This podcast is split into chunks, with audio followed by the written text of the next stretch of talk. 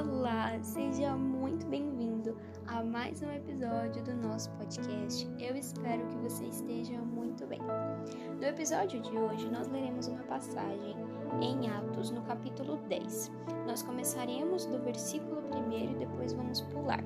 Diz assim: Havia em Cesareia um homem chamado Cornélio, centurião do regimento conhecido como italiano ele e toda a sua família eram religiosos e tementes a Deus, davam muitas esmolas ao povo e oravam continuamente a Deus. Certo dia, por volta das três horas da tarde, ele teve uma visão. Viu claramente um anjo de Deus que se aproximava dele e dizia: Cornélio. Atemorizado, Cornélio olhou para ele e perguntou: Quem é o Senhor? E o anjo respondeu: Suas orações e esmolas subiram como oferta memoral diante de Deus. Agora, mande alguns homens a Jope para trazerem um certo Simão, também conhecido como Pedro, que está hospedado na casa de Simão. Depois que o anjo lhe falou, e se foi, Cornélio chamou dois dos seus servos e um soldado dentre os seus auxiliares, e contando-lhe tudo, enviou-os a Jope.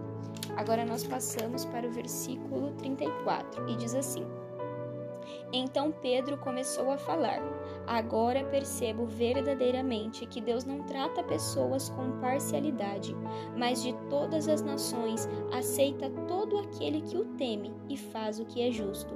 Vocês conhecem as mensagens enviadas por Deus ao povo de Israel, que fala das boas novas da paz por meio de Jesus Cristo, nosso Senhor. Amém? Nessa passagem que nós lemos, nós ouvimos o testemunho de um centurião chamado Cornélio e que um anjo aparece para ele e fala que é para ele buscar Pedro em outra cidade, que as orações dele e as ofertas que ele fazia chegaram até Deus. E ele manda homens, busca Pedro, e Pedro chega até a casa de Cornélio e começa a pregar. E nós vemos uma parte da pregação de Pedro onde ele diz que Deus trata todos com justiça, com parcialidade. Ele não faz distinção entre uma nação e outra, mas aceita todos aqueles que o temem. E uns versículos para frente vai dizer que todas as pessoas que estavam na casa de Cornélio, seus amigos e parentes próximos, foram batizados pelo Espírito Santo e receberam o Espírito de Deus na sua vida. Mas o que chama mais atenção nessa passagem é que quando o anjo aparece para Cornélio, ele diz que todas as ofertas e orações de Cornélio elas foram recebidas diante de Deus.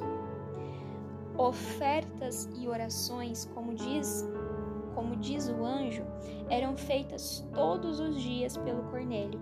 Nós lemos na passagem que ele dava esmola aos pobres e ele orava continuamente a Deus. O que ele fazia era, eram atos pequenos de obediência, mas que revelavam a fé que Cornélio tinha pequenos atos de obediência vindos de nós manifestam atos extraordinários vindos de Deus. Foi o que aconteceu na vida de Cornélio. Quando Deus recebeu a oferta, a oração que ele fazia continuamente, Deus enviou Pedro até a casa dele para que batizasse com o Espírito Santo, para que eles recebessem o Espírito Santo que Pedro poderia pregar. Todo aquele povo foi batizado, recebeu do Espírito Santo. Na casa de Cornélio houve um avivamento. Não porque ele era um homem especial, porque Deus não faz distinção, como diz a pregação de Pedro, mas porque ele fazia continuamente atos comuns de obediência, mas que se tornaram diante de Deus atos extraordinários. O que nós aprendemos com Cornélio é que, assim como ele, nós devemos manter continuamente a nossa oração, a nossa oferta e a nossa temência a Deus. Que nós sempre venhamos continuamente orar, que nós sempre venhamos dar as nossas ofertas, que o nosso temor ao Senhor não se apague e ele manifestará a sua glória em nós. Deus abençoe o seu dia e até o nosso próximo episódio.